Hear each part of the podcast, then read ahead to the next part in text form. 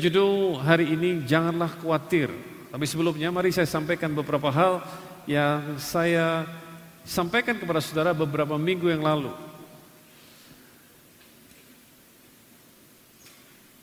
Saya katakan bahwa beriman itu mengundang atau mempercayai Tuhan dalam menghadapi kenyataan.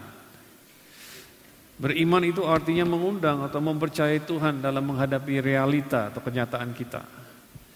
Ketakutan sama dengan mengundang atau mempercayai iblis dalam menghadapi kenyataan.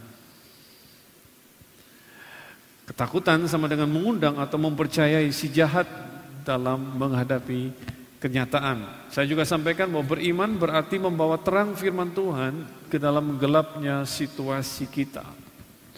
Beriman itu artinya membawa terang firman Tuhan ke dalam gelapnya situasi kita. Kita sering kali tidak sadar apa sih dasar daripada ketakutan kita, apa sih pokok daripada ketakutan kita. Itu sebabnya kita harus bisa mengidentifikasi ketakutan kita yang sebenarnya dan membawa kebenaran firman Tuhan. Karena kebenaran firman Tuhan kemudian bisa memerdekakan kita dari ketakutan tersebut. Saya juga sampaikan bahwa kalau Anda mau melihat pekerjaan tangan Tuhan yang luar biasa dalam hidupmu, pastikan suasana hidupmu adalah suasana iman. Kalau Anda mau melihat pekerjaan tangan Tuhan yang luar biasa dalam hidupmu, pastikan suasana hidupmu adalah suasana iman. Sebaliknya, kalau suasana hidupmu penuh dengan ketidakpercayaan, maka Anda sebenarnya mengundang si jahat untuk bekerja dalam hidup saudara. Ketakutan sering kali menghalangi kita untuk bisa melihat pertolongan Tuhan. Ketakutan sering kali menghalangi kita untuk bisa melihat pertolongan Tuhan. Saya juga katakan bahwa ketakutan adalah frekuensi di mana iblis bekerja. Ingat itu? Ketakutan adalah frekuensi di mana iblis bekerja, sedangkan iman adalah frekuensi di mana Tuhan bisa bekerja. Itu sebabnya beberapa kali sebelum melakukan mujizat Yesus berkata, janganlah takut, dia katakan. Percaya saja. Ibaratnya dia memerintahkan orang untuk mengubah suasana hidupnya, untuk mengubah frekuensi. Dari frekuensi tidak percaya menjadi frekuensi percaya sehingga dia dapat kemudian menerima mujizat. Bahkan saya dapati dalam Markus pasal yang kelima pada saat Yesus berjanji untuk menyembuhkan putri Yairus yang sakit bahkan didapati sudah meninggal. Waktu dia datang ke rumah Yairus, dia lihat suasana rumah itu penuh dengan tidak percaya. Apa yang Yesus lakukan? Dia usir semua orang yang ada dalam rumah tersebut. Bayangkan, karena dia ingin Yairus tidak terpengaruh oleh suasana yang ada. Sehingga mujizat tetap dia bisa dapatkan dan kemudian apa yang terjadi Yesus membangkitkan anaknya. Hanya dengan mengizinkan tiga orang muridnya untuk menyertai dia. Ketakutan sama dengan menantikan iblis untuk bekerja, sedangkan iman artinya menantikan Tuhan untuk bekerja. Itu yang saya sampaikan kepada saudara beberapa minggu yang lalu. Dan hari ini khususnya saya ingin bicara mengenai kekhawatiran Nah sebelum saya menyampaikan firman Tuhan tentang kekhawatiran, ada satu buku yang ditulis oleh Don Joseph Gui. Dia adalah seorang managing partner dari Pro Attitude, a human performance firm with the mission of ending work stress. Dan dia juga pencipta buku judulnya The End of Stress. Setelah mengadakan research penyelidikan bertahun-tahun, dia sampai pada satu konklusi di mana 85% dari apa yang dikhawatirkan orang tidak pernah terjadi. 85% dari apa yang apa yang dikhawatirkan orang tidak pernah terjadi, dikatakan. Dan dari 15% yang terjadi, 15% yang terjadi, 79% di antaranya diketemukan bahwa mereka bisa menangani kesulitan yang mereka hadapi dengan baik, lebih baik daripada yang mereka khawatirkan. Atau apa yang mereka hadapi ternyata atau kesulitan yang mereka hadapi, yang mereka khawatirkan tersebut terjadi, tetapi kemudian bisa membuat suatu pelajaran yang berarti dalam kehidupan mereka. ternyata menguntungkan mereka. Ini berarti bahwa 97% dari apa yang Anda khawatirkan atau yang manusia khawatirkan tidak lebih dari sebuah ketakutan yang menghukum seseorang secara berlebihan dan dikarenakan karena salah persepsi. 97% dari yang dikhawatirkan orang adalah satu pikiran yang menghukum manusia dengan berlebihan. Dikatakan bahwa stres yang disebabkan oleh karena kekhawatiran akan menyebabkan masalah yang serius. Dalam researchnya, dalam penyelidikannya dikatakan hormon stres yang dibuang ke dalam otak yang disebabkan karena kekhawatiran yang berlebihan di, dikaitkan atau terkait dengan terjadinya penyusutan masa otak yang kemudian membuat seseorang menurun IQ-nya. Jadi intelijensianya menurun, jadi lebih bodoh daripada seharusnya. Bukankah benar orang yang khawatir cenderung membuat keputusan yang keliru karena kekhawatirannya? Dikatakan karena stres bukan hanya sekedar menyusut menyusutkan masa otak atau menurunkan IQ seseorang menjadikan orang tersebut rentan terhadap penyakit jantung kanker, dan penuaan dini. Artinya orang-orang yang stres akan terlihat lebih tua daripada waktunya. Berkeriput lebih banyak daripada seharusnya. Kemudian dikatakan juga terkait dengan disfungsi keluarga dan depresi klinis dan membuat orang-orang tua atau para senior lebih mungkin mengembangkan demensia dan penyakit yang dinamakan Alzheimer. Itu semua disebabkan karena kekhawatiran. Dan sudah dibuktikan secara ilmiah. Dengan riset selama bertahun-tahun. Tentu pilihan ada di tangan kita. Apakah kita masih mau tetap khawatir, mengkhawatirkan apa yang tidak perlu, atau mau ingin bebas dari rasa khawatir, saudara. Jika kita dapat mengendalikan kekhawatiran kita, dikatakan, maka kita sangat berpeluang untuk meningkatkan hidup menjadi lebih lama. Artinya kita menjadi panjang umur dan lebih berbahagia dan tingkat kesuksesan kita bisa lebih tinggi. Ingat dikatakan berapa banyak energi yang tadinya tersalurkan untuk memikirkan hal-hal yang belum tentu terjadi. Yang disebut dengan kekhawatiran dan energi tersebut dapat disalurkan untuk hal-hal yang positif. Dikatakan ada satu scan otak dari Mayo Foundation for Medical Education and Research dan di otak orang yang stres dan depresi di scan dan dibandingkan dengan otak orang yang berfungsi secara optimal. Dan seperti gambar inilah kenyataannya. Saudara bisa bayangkan bedanya orang yang stres dan depresi dan orang yang otaknya bekerja secara optimal.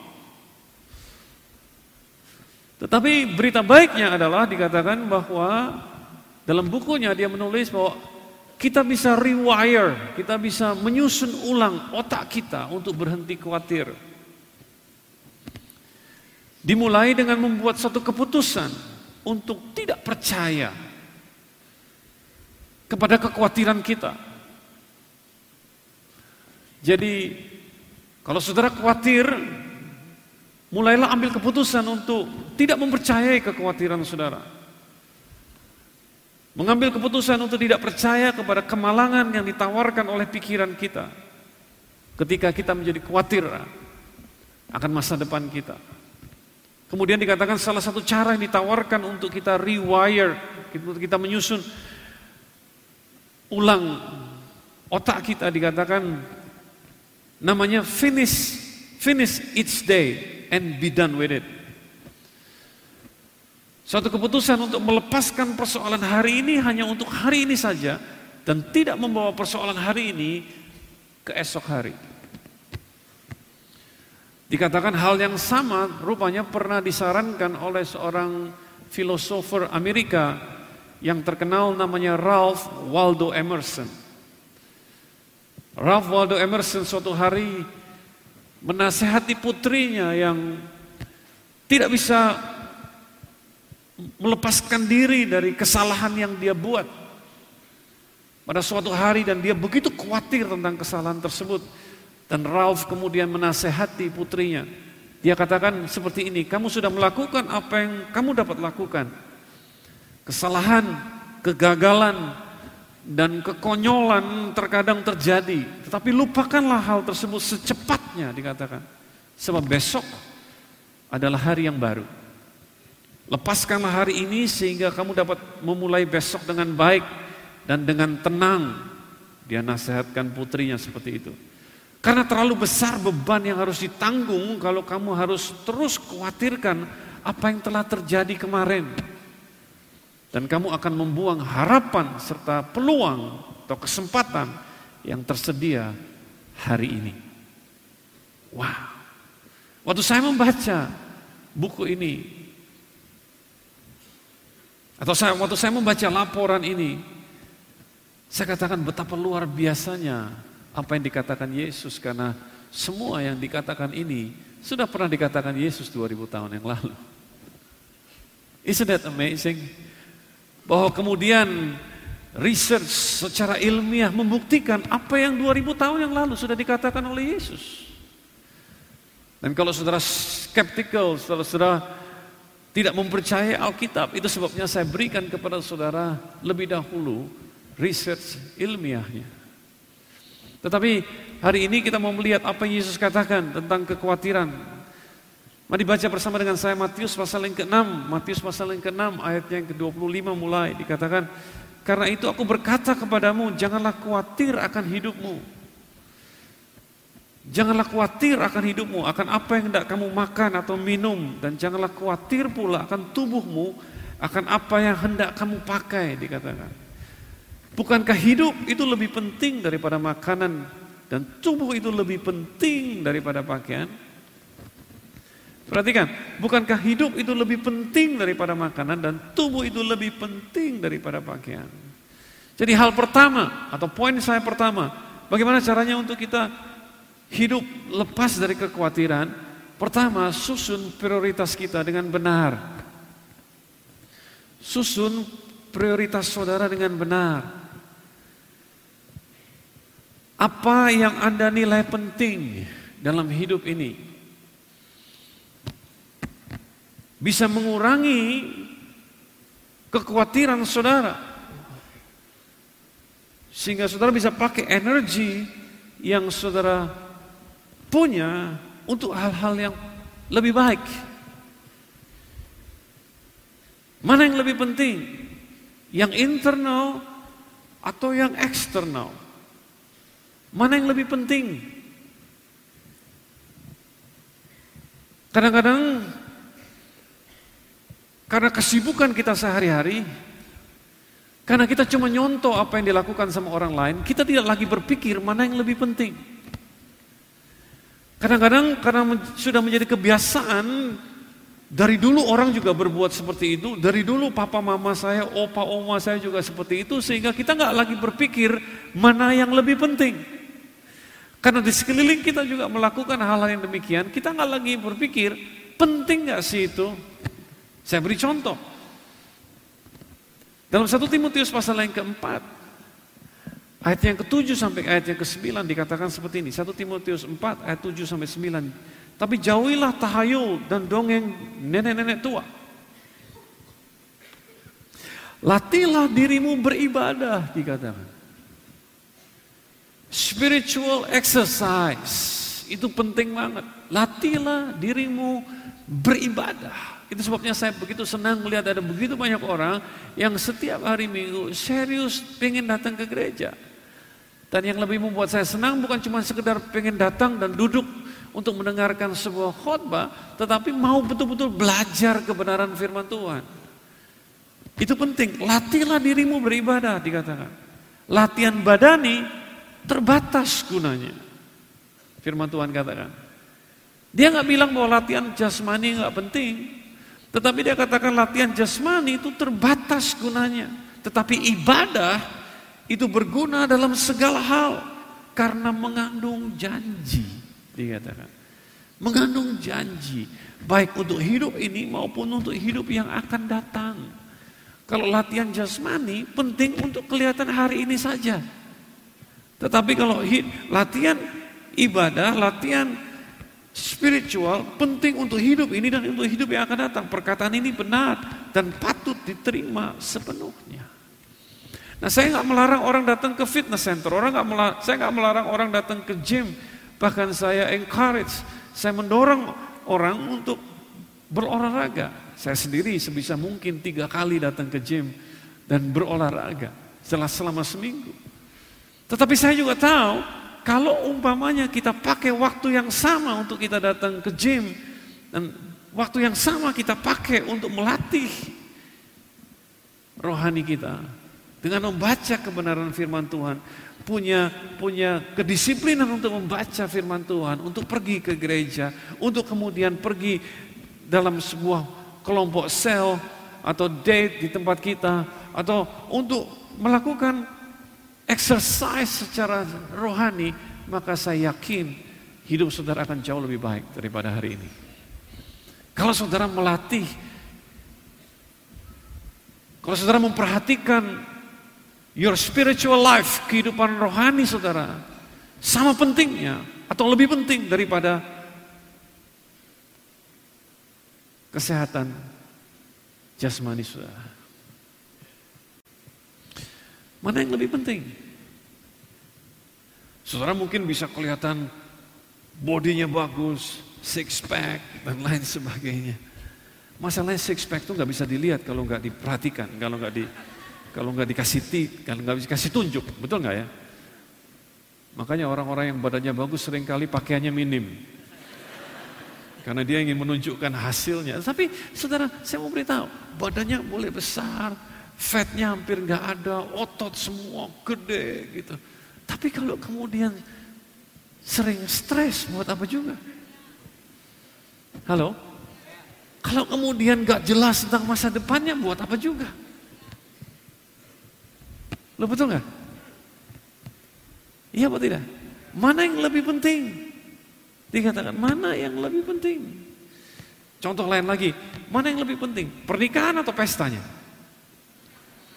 Nah, mana yang lebih penting? Pernikahan atau pestanya? Tetapi kenapa banyak orang yang mau menikah ribut banget sama pestanya? Kayaknya stres kalau mau menikah tuh stres. Yang saya tanya, stres kamu tentang apa? Waduh, undangan belum dikirim, undangan belum dicetak, private foto belum jadi, oh, baju harus harus di fit lagi dan lain. Kamu stres yang nggak perlu. Pernikahan, pestanya cuma sehari. Well, kalau kamu kaya mungkin dua hari. Atau katakanlah tujuh hari lah, bolehlah maksimum tujuh hari. Tapi pernikahan kamu lebih dari tujuh hari. Kenapa kamu stresnya nggak perlu? Stres mikirin undangan, stres mikirin cetakan, stres mikirin baju. Saya, saya mau kasih tahu, baju itu cuma kamu pakai sekali. Cuma satu kali kamu pakai. Udah bayarnya mahal, pakai cuma sekali. Well, itu kan minjem. Oke okay lah. Tapi kenapa kamu stres? Bukan punya kamu kok. Minjem lagi kamu stres. Betul nggak? Kalau engkau beli, kenapa engkau cuma pakai sekali? Pakai dong sekali-sekali ke gereja. Lo boleh dong. Pakai ke gereja pakai gaun, punya-punyamu sendiri kok. Kan kamu beli. Kamu beli kan? Kalau kamu minjem, kenapa kamu stres? Orang bukan punyamu. Kalau kamu beli, kenapa dipakai cuma sekali? Ada yang bikin jas taksido, wah, bagus banget, tapi nggak pernah dipakai lagi, cuma sekali itu aja dipakai. Si kita sering kali membingungkan apa yang tidak perlu, mengkhawatirkan apa yang tidak perlu. Sehingga kita membuat keputusan yang keliru. Waduh, waduh belum punya biaya untuk bikin private foto. Saya mau kasih tahu, saya mau tanya sebetulnya, private foto itu untuk siapa sih? Saya mau tanya. Si private foto biasanya, oh untuk ditaruh di luar-luar pas kita wedding, kita taruh private foto di mana-mana. Berarti untuk tamu kan? Lo betul dah? Berarti untuk tamu kan? Saya kasih tahu. Saya udah sering banget, apalagi bulan ber ber ber ber gini, hampir setiap minggu ada kawinan. Saya perhatikan tamu-tamu yang saudara undang, 90% nggak pernah memperhatikan private foto. Lo betul. Coba kalau saudara diundang orang menikah, main masuk-masuk aja nggak perhatikan ada foto-foto di kiri kanan. Yang penting gue pengen cepetan salaman, kalau ada kesempatan makan, makan. Terus kemudian keluar. Kalau ada souvenir, tuh tukerlah souvenir sebentar. That's it. Ya kalau gitu. Ya saya nggak melarang saudara untuk melakukannya. Saudara punya uang, saudara punya waktunya, apalagi itu memberkati teman-teman fotografer yang ada di tempat ini. Silahkan. Tinggal saudara bayar dia, dia kemudian bayar persepuluhannya ke gereja. Everybody happy. Everybody happy. Tetapi kalau kamu perlu stres gara-gara itu, come on. Stres tak punya anak, stres mikirin anak. Baru umur 2 tahun gak bisa baca koran. Anak orang udah bisa ngomong bahasa Inggris, udah ngomong bisa bisa bahasa Mandarin. Kemudian anak belum waktunya sekolah, disuruh sekolah. Habis itu stres kemudian mikir bayar uang sekolahnya seperti apa. Lo yang suruh dia sekolah siapa? Orang anak belum waktunya sekolah disuruh sekolah. Belum lagi nggak bisa nemenin sekolah, harus stres karena nyari babysitter. Nah babysitternya bingung kan anak belum belum mestinya sekolah disuruh sekolah. Kemudian babysitternya disuruh ngantar sekolah, bukan orang tuanya yang ngantar sekolah. Hampir setiap kali kalau saya ngantar anak saya sekolah, saya kasihan ngelihat anak belum waktunya sekolah, udah digeret-geret disuruh sekolah. Ngantuk jam 7, setengah 8 dibangunin, disuruh melek. Dan kadang-kadang nangis, gak mau, gak mau sekolah. Aku masih ngantuk, pengen tidur. Babysitternya juga kebingungan gimana ini. Dia disuruh sekolah sama papa mamanya. Yang ada di geret-geret disuruh, ayo, ayo, yang penting cepetan deh dibawa masuk. Ini gurunya, wah buru-buruan dia keluar. Orang tuanya nggak tahu apa-apa, orang tuanya ngorok di rumah. Saya bilang kasihan banget ini anak kecil. Untuk kepentingan siapa coba sekarang? Coba kita pikirkan, karena kita pikir anak-anak orang semua waktu masih umur 2 tahun udah bisa ngitung, udah bisa ngerti uang dan lain sebagainya. Mereka juga nanti ngerti sendiri.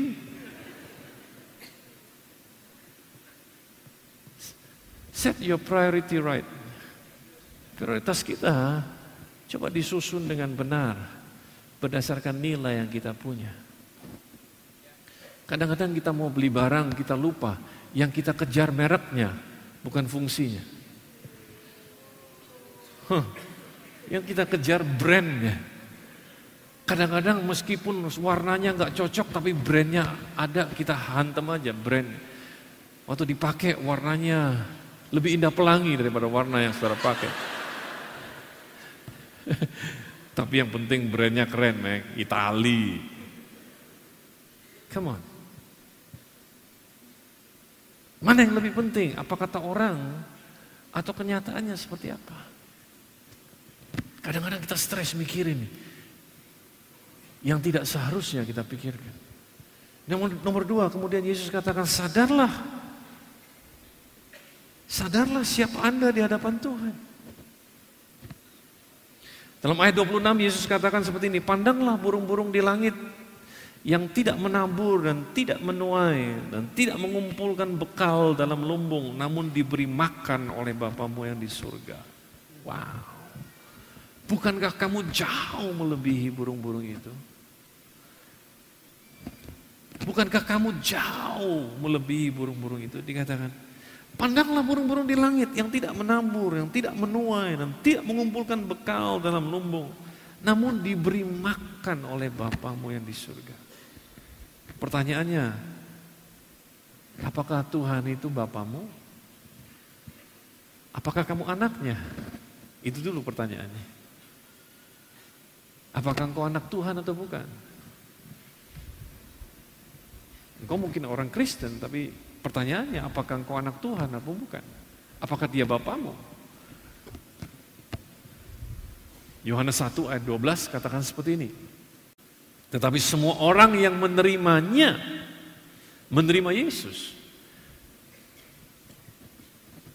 Bukan cuma sekedar yang beragama, Kristen, tapi semua orang yang menerimanya, menerima Yesus. Itu sebabnya saudara sering kali dikasih kesempatan, maukah engkau ditawarkan, maukah engkau terima Yesus sebagai Tuhan dan Juru Selamatmu? Maukah engkau membuka hatimu, membuka hidupmu untuk menerima dia sebagai Juru Selamatmu? Tetapi semua orang yang menerimanya diberinya kuasa supaya menjadi anak-anak Allah. Yaitu mereka yang percaya dalam namanya. Apakah engkau anak Allah atau bukan? Apakah engkau sudah pernah mengambil keputusan untuk menerima dia sebagai Tuhan dan Juru Selamatmu? Roma 8 ayat yang ke-15 sampai 16 dikatakan sebab kamu tidak menerima roh perbudakan yang membuat kamu menjadi takut lagi. Tapi kamu menerima roh yang menjadikan kamu anak Allah. Si kalau kita membuka hati kita menerima Yesus sebagai Tuhan dan Juru Selamat, kita tidak lagi menerima roh perbudakan, tapi kita menerima roh kudus yang menjadikan kita anak-anak Allah. Dan oleh roh itu kita berseru, ya Aba, ya Bapa. Roh itu bersaksi bersama-sama dengan roh kita, bahwa kita adalah anak-anak Allah. Nah kalau saudara punya keyakinan karena roh Kudus dalam hati saudara bersaksi bersama dengan roh saudara. You are, engkaulah anak Allah. Maka engkau bisa panggil dia Bapa. Kalau engkau bisa panggil dia Bapa, maka ini nasihatnya adalah Matius pasal yang ke-7 ayat 7 sampai 11. Dia bilang seperti ini, Matius 7 ayat 7 sampai 11, mintalah. Mintalah maka akan diberikan kepadamu. Udah pernah minta belum? Carilah maka kamu akan mendapatkan. Udah pernah nyari belum? Ketoklah, maka pintu akan dibukakan bagimu. Udah pernah ngetok belum? Karena setiap orang yang meminta menerima, setiap orang yang mencari mendapat, setiap orang yang mengetok, baginya pintu akan dibukakan. Adakah seorang daripadamu yang memberi batu kepada anaknya jika ia meminta roti? Gak ada bukan? Atau memberi ular jika ia meminta ikan? Tetapi jika kamu yang jahat tahu memberi pemberian yang baik kepada anakmu, anak-anakmu, perhatikan, apalagi Bapamu apa? Yang di surga. Ia akan memberikan yang baik kepada mereka yang meminta kepadanya. Udah pernah minta belum? Halo. Tolong naikkan lagi ayat tadi. Dikatakan seperti ini. Ia akan memberikan yang baik kepada mereka yang meminta kepadanya. Yang akan diberikan adalah yang baik.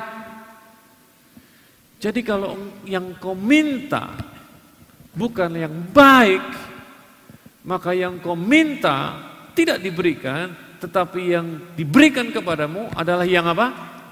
Yang baik. Halo. Seringkali apa yang kau minta belum tentu yang baik buat engkau. Itu sebabnya nggak dikasih kepadamu. Yang akan dikasih kepadamu adalah yang apa? Yang baik.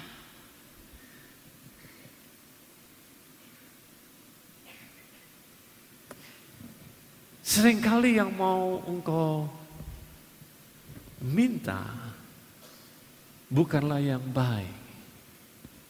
Yang kau mau sosor bukanlah yang baik buat para jomblo. itu sebabnya dia nggak kasih kepadamu karena dia tahu itu bukan yang baik buat engkau. Tetapi yang akan diberikan kepadamu adalah yang apa? Yang baik. Saya ngomong karena pengalaman saya sendiri. Just for your information. Kemudian dia katakan dalam Matius pasal yang ke-6 Ayat yang ke-27 dikatakan, Siapakah di antara kamu yang karena kekhawatirannya dapat menambah sehasta saja pada jalan hidupnya. Dan mengapa kamu khawatir akan pakaian? Perhatikanlah bunga bakung di ladang yang tumbuh tanpa bekerja dan tanpa memintal. Namun aku berkata kepadamu, Salomo dalam segala keindahannya pun tidak berpakaian seindah salah satu dari bunga itu. Jadi jika demikian Allah mendandani rumput di ladang yang hari ini ada dan besok dibuang ke dalam api. Tidakkah ia terlebih lagi mendandani kamu hai orang yang apa? Kurang percaya. Wow. Menarik sekali di sini karena Yesus berkata seperti ini, pandanglah burung-burung di langit atau perhatikanlah bunga bakung yang di ladang. Kata pandanglah di situ dalam bahasa aslinya adalah amatilah sungguh-sungguh.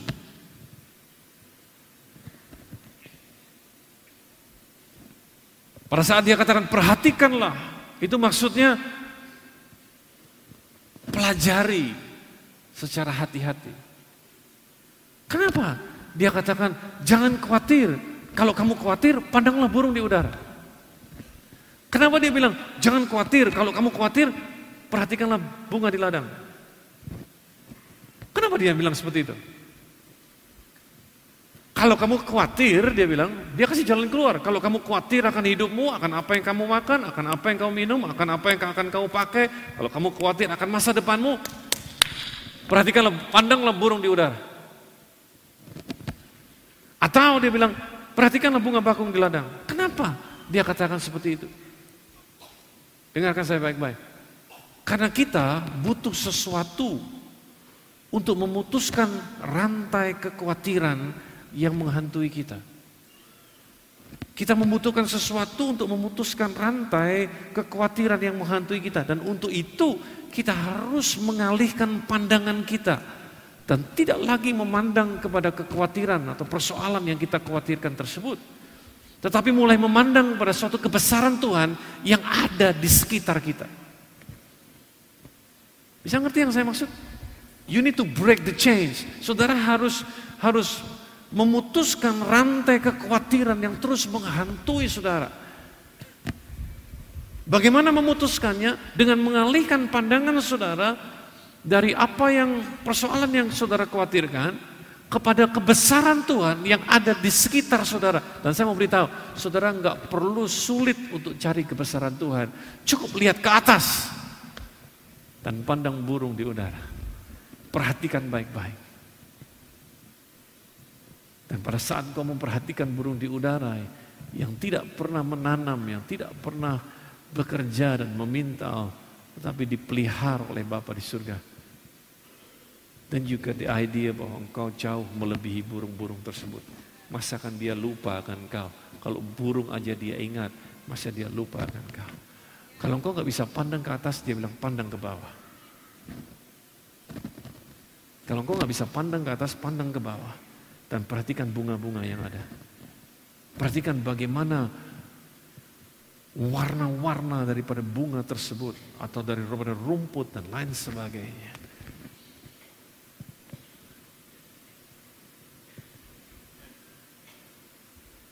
Kau perlu mengalihkan pandanganmu. Break the chains. Memutuskan rantai kekhawatiran tersebut. Sehingga kemudian kau bisa melihat kebesaran Tuhan. Dan pada saat kau memperhatikan kebesaran Tuhan, iman mulai bangkit. Dan pada saat iman mulai bangkit, maka engkau mulai punya pengharapan baru. Dan yang ketiga, Mulai carilah kerajaan Allah dan kebenarannya. Karena dalam Matius pasal yang ke-6 ayat 31 kemudian dia katakan sampai ayat 33. Sebab itu janganlah kamu khawatir dan berkata, apakah yang akan kami makan? Apakah yang akan kami minum? Apakah yang akan kami pakai? Semua itu dicari bangsa-bangsa yang tidak mengenal Allah. Akan tetapi Bapamu yang di surga tahu. Dia nggak pikun, dia tahu bahwa kamu memerlukan semuanya itu. Tetapi carilah dahulu kerajaan Allah dan kebenarannya. Maka semuanya itu akan ditambahkan kepadamu. Isn't that amazing? Bukankah itu sesuatu yang luar biasa? Carilah dahulu kerajaan Allah dan kebenarannya dia bilang. Kalau sudah tanya apa itu kerajaan Allah? Roma pasal yang ke-14 ayat yang ke-17 Paulus tulis dengan jelas di situ dikatakan sebab kerajaan Allah bukanlah soal makanan dan minuman tapi soal kebenaran, damai sejahtera dan sukacita oleh Roh Kudus.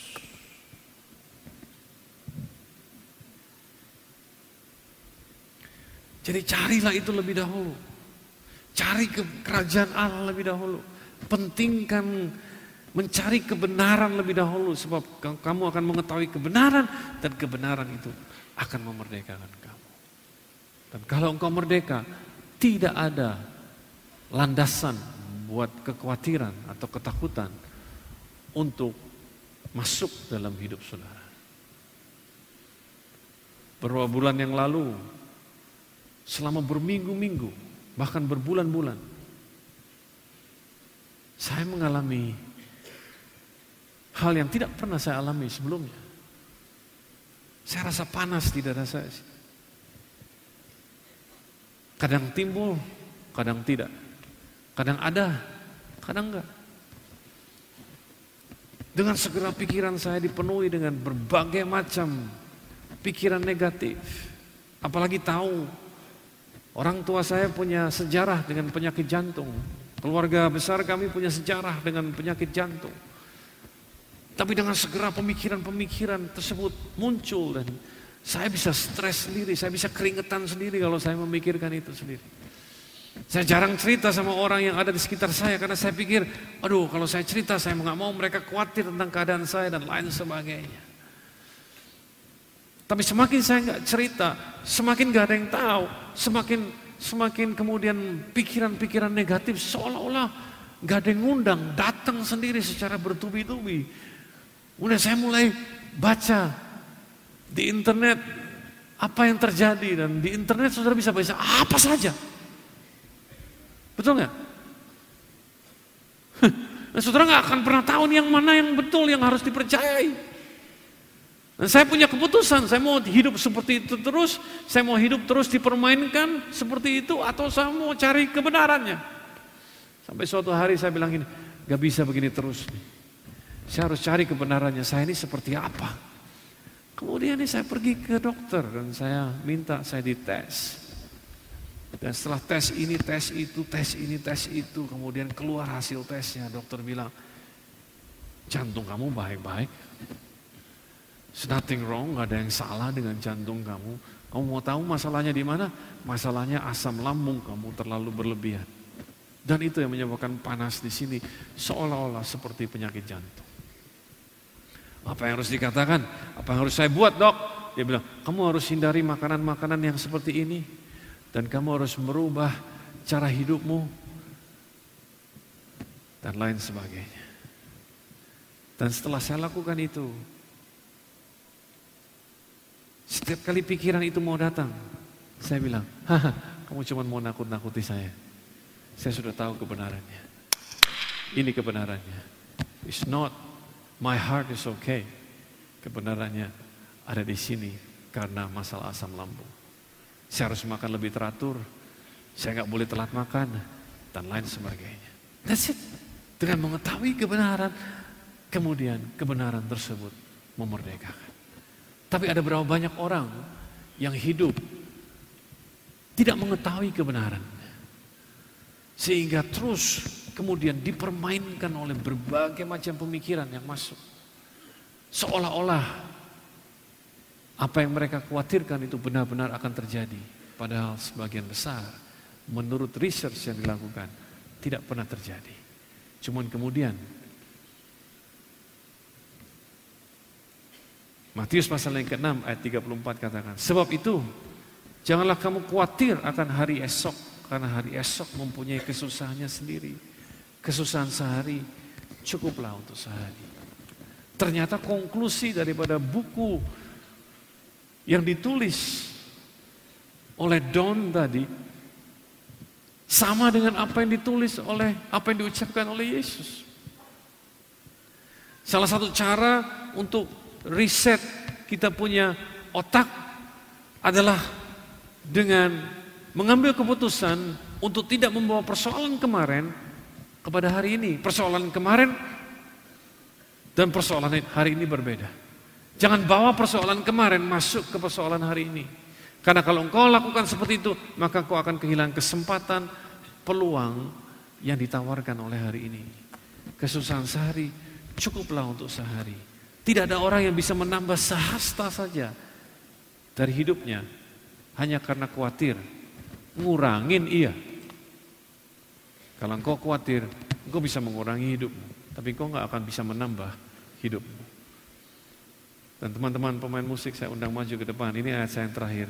1 Petrus 5 ayatnya yang ketujuh dikatakan, serahkanlah, serahkanlah segala kekhawatiran kepadanya. Sebab ia yang memelihara kamu. Jangan bawa pulang kekhawatiranmu. Serahkanlah kekhawatiranmu kepadanya. Kekhawatiran tentang masa depan, kekhawatiran tentang bisnis saudara, kekhawatiran tentang keluarga, kekhawatiran tentang masa depan, mas, uh, tentang tentang pasangan hidup, kekhawatiran tentang rumah tangga, kekhawatiran akan suami, istri, kekhawatiran akan sakit penyakit, kekhawatiran akan apa pun juga yang saudara sedang alami. Serahkanlah khawatirmu kepadanya. Sebab dia yang memelihara kamu. Sebab Yesuslah yang memelihara saudara. Maka engkau akan hidup jauh lebih enteng daripada sebelumnya. Engkau hidup jauh lebih baik. Engkau akan kelihatan jauh lebih mudah dan gak kelihatan stressful dan kau punya performance bisa jauh meningkat. Dan keputusan-keputusan yang kau ambil bisa jauh lebih baik daripada pada saat kau stres dan depresi. Demikian firman Tuhan buat saudara hari ini.